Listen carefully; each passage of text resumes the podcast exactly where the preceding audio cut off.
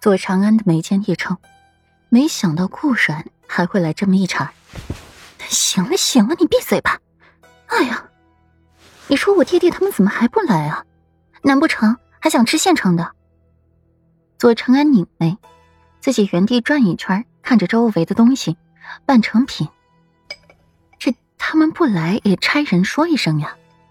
他们自己在这里玩两日了，顺便把这些吃食给弄了。这要来也来得早些呀。要是他们不来的话，顾阮他们也就不能先动筷子了。这要来不来的，愁死人了。顾阮轻挑黛眉，凤眸划过了一抹笃定。陛下私服出宫，左伯伯他们岂有不来的理？陛下在宫里是君，私服出宫在外也是君。左伯伯身为臣子，宫里宫外都要谨遵君臣伦理的，所以会来的。等等吧。至于来的这般迟，约莫也是因为不待见，想要给双方一个下马威。这般晚来是想要陛下在梅林等着他们。虽然君臣伦理。让君子等臣子与理不合，可除了君臣关系以外，他们私底下更是交往许多年的好友了。一些琐碎的礼仪不顾也无关要紧，更何况，陛下本该就如此。顾然想到了最后，眸子深了深。至于陛下也晚来，约莫是官瘾戒不掉，想要被人前簇后拥的。毕竟重要的角色。都是最后一个出场的。左长安的秀眉一蹙，也是想通了这点。陛下要来，自己的杀母仇人，然而自己还得对对方感激涕零、三跪九叩。听说不只是陛下，还有几位殿下也来。你说这到底是长辈们的叙旧，还是我们小辈的娱乐活动呢？亦或是还有旁的因素在里边？沈音好看的远山眉皱起，想到霍心也来，自己不禁觉得头皮发麻。怕什么来什么。听姑姑说，霍心这几日都有意向陛下开口求娶自己。若是一个良人也罢了，可谁让对方的心比天高，命比纸薄呢？有个脑子的人都能看出来，这东巡未来的帝王不是太子，便是荣王殿下和四殿下。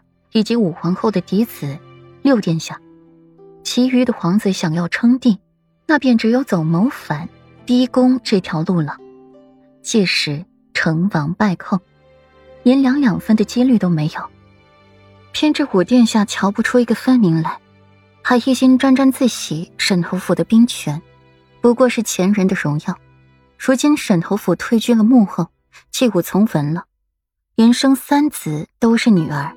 如何能再掌兵权呢？若是再掌兵权，那和亲王怎么办？安亲王又如何自处呢？裴王府也，总之是个没脑子的。外甥四舅，自己爹爹没脑子，所以五殿下也是个没脑子的。连自己姑姑身处深宫都能看得这么透彻，而这些整日里说女人头发长、见识短的男人，却是被黑纱蒙了眼睛。捂住了心脏。连陛下备受信任，又是有着连襟关系的裴王爷，都免不了被陛下猜忌、防备、不信任，又更何况是陛下当初恨极了的沈侯府。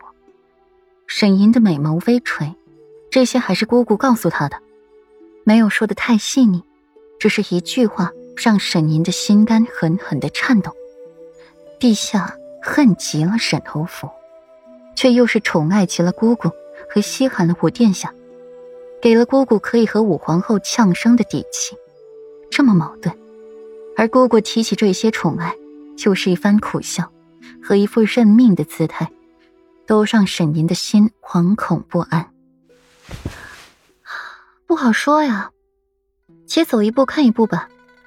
顾阮摇摇头，脑海里浮现出了几句话：要太子五六七。四位殿下不得好死，还有顾家满门不得善终，有些难办呢。